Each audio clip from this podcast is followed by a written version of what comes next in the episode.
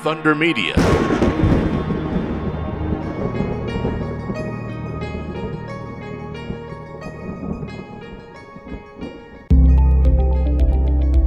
This week on Inside Supercars, we speak to Andre Heimgartner about 2022 and Brad Jones Racing. I always looked at uh, BJR and I was like, oh, they, how good would it be to have a three second pit stop or that sort of stuff? And yeah, to finally be in the team with arguably the best pit stops in pit lane, it's been a really a great coming to pit lane knowing that potentially jump the car in the front. And what does he think about drivers being sacked mid season? Yeah, I had a three quarter year sack in 2015. Sort of know what he's feeling. That's all coming up today on Inside Supercars. I hope you enjoy the chat.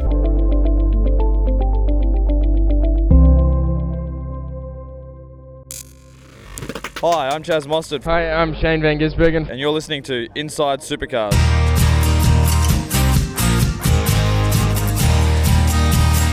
This program is brought to you by P1 Australia Racing Components, the designer of the oil heat mats for dry sump tank applications. Find out more about the truths on engine oil heating at p1australia.com. From the racetracks across Australia, and here's Inside Supercars. Andre Heimgartner joins us now. And Andre, first year with Brad Jones Racing. How's life after uh, another change? Hi, good to be on the show. But um, yeah, it's been really, really good. I've really enjoyed being uh, amongst the BJR guys. Obviously, a bigger team, four cars, and um, yeah, obviously being a uh, family sort of run team in, in a country little town, it's been really cool. It's cool environment, and um, yeah, so far this year it's been a little bit up and down, but um, of most recent mainly ups, which has been really positive. Um, you know, going forward for the rest of the year. You've driven a, a, few different cars throughout your career. What is the takeaway from the Brad Jones Commodores that you've found in this first half of the season? Um, I re- really, really like them, to be honest. I think it's the best car that I've driven of this generation. Um, you know, they seem to know their car very well, what it wants, what it doesn't want, and we've been able to do, discover some more setup stuff as well um, throughout this year that Phil Coods brought to the table and uh, my Tony, Tony, my engineers, sort of worked hard on. So, um, yeah, I feel like it's it's very strong. It's a strong package, and um, yeah, that's what's exciting about it, I guess. What does it mean for a New Zealand driver to be driving the number eight? Uh, yeah, it's pretty special. It was interesting at uh, at Darwin. I almost got the pole position, and everyone was pretty G'd up because um, there's a video going around of Jason Richards um, getting pole there in 2009, I think it was. And we're back there in car eight with uh, another Kiwi driving, so it's pretty special. We'll be special once we go to New Zealand again, and um, you know, such a, a wonderful guy, and um, you know, everyone has a, a fun mem, you know, fun memories of him, and uh, yeah, it's just it's just good to be another Kiwi racing car eight, I guess.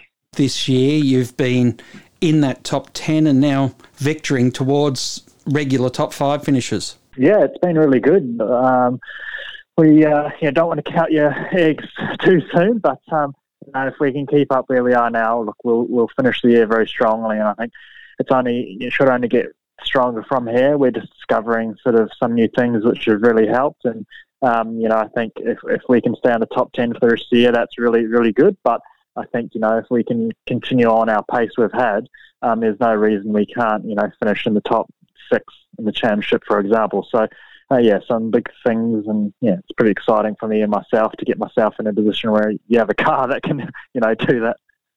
You talked about being in a four car team, and of course, when you first were running with Super Black. You were part of the what were they called at that time? It's Tickford now.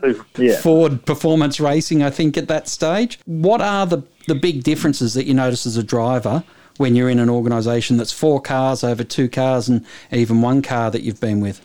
Um, I guess it's just the resources and the number of people is quite significant. So with two cars, obviously you scale back the number of people you have, and um, you know, in a four car team, there's, you know, 40 to 50 people, which is a lot of people, a lot of names to remember. So, um, yeah, it's just, just a different environment. You got three three other drivers you can you know suck information off to help you go faster. So I guess it's just a bit more at your fingertips to, to play with. I guess. And Brad Jones Racing has always been known for a very solid pit stop performance, which has been something that you've been plagued with throughout your career. Yeah, yeah, we uh, had some ordinary pit stops the last couple of years, which sort of hurt. Um, and I always looked at uh, BJR and I was like, oh, they, how good would it be to have a three second pit stop or you know, that sort of stuff? And yeah, to finally get, you know, be in the team with, you know, arguably the best pit stops in pit lane, it's uh, been a really, yeah, a great experience coming to pit lane knowing that, you know, I could potentially jump the car in the front and, you know, if not just be more consistent um, every race. So I think that for sure has helped us um, you know, be more consistent in, in the result of our races. Time moves pretty slowly down pit lane. When the team is reliable and regularly getting you out quickly, is that a, a real change of mindset in your procedure? Uh, yeah, I, I, guess it's just you're not stressing about it. You know, you're not coming in wondering, okay, is the wheel not going to thread? Is you know, are they not going to get the wheel on flush? And um, and so it makes you less anxious. And it's like anything in life when you're not expecting things to go bad you know, you don't sort of um, manifest it to go bad, if you know what I mean. You, are all positive, you're coming in, um, and you know that they're going to do a good, solid job, and, um, you know, you'll get out again. So it just flows a lot better. Without traumatising you too much, Townsville's a bit of a bogey track for you, isn't it? Uh, it is, it is and it isn't. Um, in my early years, I went quite good there. My first top 10 shootout was there um, in 2015 and um, had some solid results in, in the LDM car until something broke. So I wouldn't say it's you know a terrible track for me. I had some good DVS races there too. So I just think um, you know the Mustang we we struggle with. Um, in the Altima, we had some half right races, but yeah, I guess it's it's not a track that we've really gone typically strong in in the recent years. So, um, and the, especially the last couple were really a struggle. But I don't think there'll be a problem. You know, last year at Darwin, I qualified dead last, and then the next race I was on provisional pole this year. So it has so much to do with your car. You know, um, you know, the setup that obviously gets put in it. Um, if everything's working together, blah blah blah. We all know it takes you know so many things to to make a car fast. It's not just one thing, and um, I think the BJR car is solid, solid, and um, you know I know, know how to drive, so it should should be all right. hopefully, hopefully it's not a bogey track again with this year, knowing that a new car is on the horizon, has it got a uh, has it got a feeling of treading water, or is everything so new for you? It does feel exciting and new. Uh, no, it's all exciting and new for me. It's um, no treading water at BJR. We're we're going steam full steam ahead and trying to finish the year out on a high. So um, and and for me, you know, I, I am loving these cars at the moment. It's they're a great generation of cars. A good step up from the last one, and um, you know, I wouldn't really mind if we raced it another couple of years, but obviously you have to move on. But um, yeah, still learning. Obviously, a new car, racing the ZB, never raced that before, so you're always picking up little things as you go. You've been through the Altima, the Mustang, and now the Holden. Where have you found those three cars of all suited you, and where have you had to make changes? Uh, well, I've actually driven most of the cars apart from the Volvo and the Mercedes. So I drove the FG um, Falcon and the FGX Falcon, obviously in main games. So there's um, yeah quite a range of things, but yeah, they're all quite different to be honest. Um, going from the the latest examples, the Mustang to a ZB, um, I'd probably say the aero on the Mustang is more efficient, um, but it's more tendency towards understeer, um, and then the ZB is a bit looser. But I'm actually finding it, um, you know, for outright pace, um, you know, surprisingly good and balanced and enjoyable to drive. An interesting thing has happened this year. We've seen a, a driver sacked halfway through the year. He's an old teammate of yours, Garry Jacobson. How do you look at the sport when you start seeing drivers getting mid-year sacked? Um, it's just part of the sport. It's part of any sport, I guess. When you're an AFL or something, um, you know, you, your job's never 100% safe. You know, we like to think that, you know, everything will be right, everyone look after you, but um, you know, in, in, most sports, it's pretty cutthroat. And if you don't perform, or you know, they have a reason to sack you, then you know you, are going to be gone. So, you know, that's why as professionals, we have to keep everything, you know, so professional under wraps, not make mistakes in the public eye, all that sort of stuff. Um, because you know, it, it is a brutal sport, and um, there's so many people that want to be in those positions, so you can't afford to, um, you know, do anything to compromise that. The only person I can think who's had a mid-season sacking before is John Bowe from Briggs Motorsport, and That's quite a few years ago now. Uh, yeah, I had a, a, a not a mid-year sack, but about a three-year sack, uh, three-quarter year sack in 2015. But uh, so I sort of know what he's feeling, to be honest. But um, yeah, it's not too common. It's um, it's something where they normally try and run out the year to fulfill sponsors' needs and stuff like that. So yeah, a bit of a unique situation. And how is the return to a more COVID normal year after you drivers not having to do a lot of promotions in and around rounds, but for maybe some Zooms. How is it getting back out and mixing with your partners and, and platform sponsors? It's really good. Obviously, that's what our sport's build on. That's how we go racing. That's how we get paid to, to do all that sort of stuff. So it's just been cool to see when we went to been going to rounds so far. They've been you know, really, really good crowd numbers, which has been really cool to see. Everyone's obviously, you know, sick of sitting around at home and wants to come see some sport sports events. So it's been really cool as far as that goes, and just cool to go see the sponsors. You know, check out the guys R and J, go to some of their suppliers, um, Cub Cadet, all those sort of guys. It's cool to get out, learn about your sponsors, and um, you know, it's part of the job. I think we, um, you know, didn't have that for a couple of years, and you almost didn't have enough to do. I guess um, goes from one extreme to the other. But no, we love it. We love getting amongst the fans and the sponsors and stuff like that. I know that you're a bit of a guitar player and you like restoring cars. Did that extra time become fruitful in any of those ventures? No, not too much uh, at the moment. I've sort of obviously just did a half marathon with Macaulay Jones, so that's taken up a lot of my time recently. But yeah, need to find a bit of a hobby. Um, unfortunately, I don't have a garage, so um, the car restoring sort of thing we might have to wait a bit. But um, yeah, always looking for something different to do, I guess, to mix things up. And looking out to the horizon, the Bend, Sandown, and then Pukekohe, they're some really solid race tracks for you.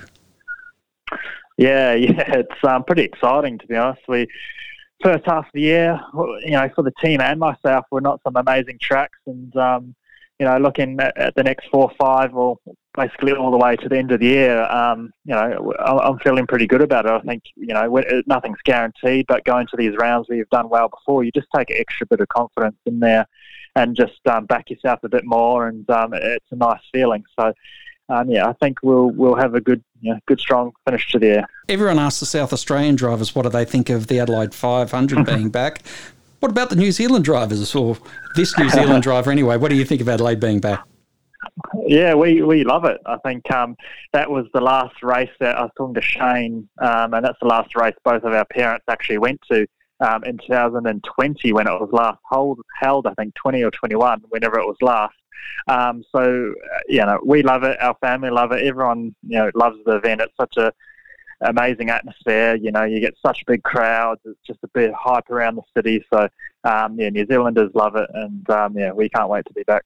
So, when do your parents get to see you racing at the track again?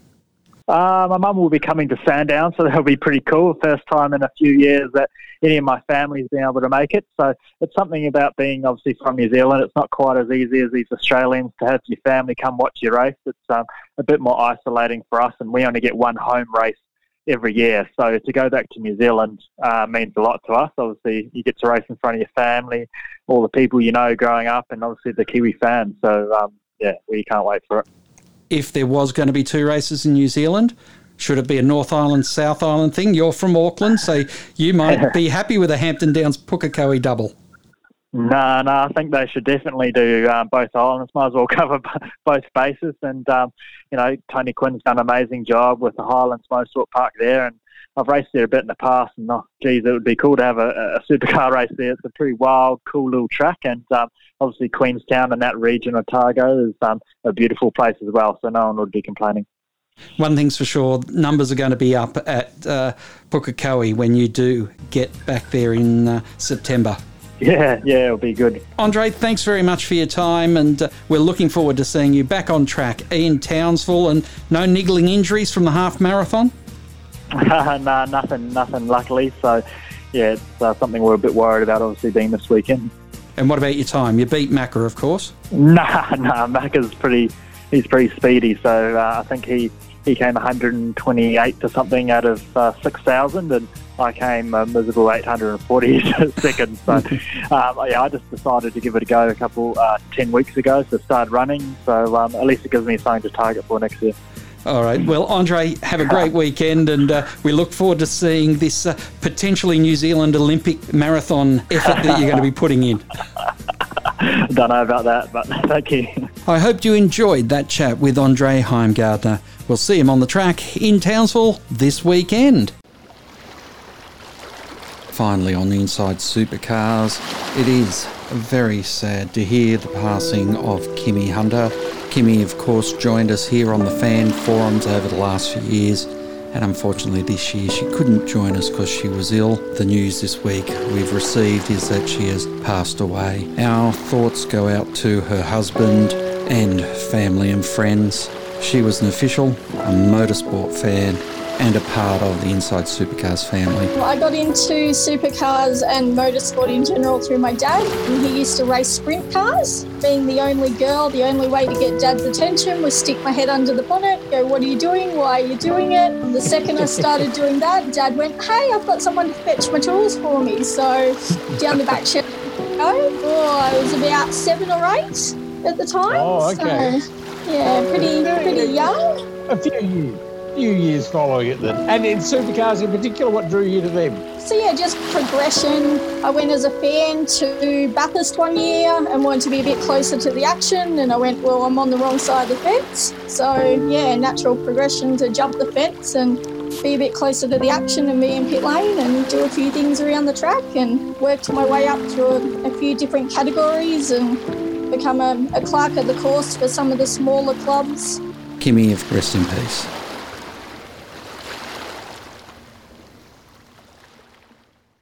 Inside Supercars is produced by Thunder Media. Tune in next time for more, or lock in the podcast on your iTunes or mobile device. Search Inside Supercars. The views expressed on Inside Supercars, including the panelists and guests, do not reflect the views of the network, Thunder Media, or Sport Radio. Any publication or rebroadcast of the show without the expressed written permission of Thunder Media is strictly prohibited.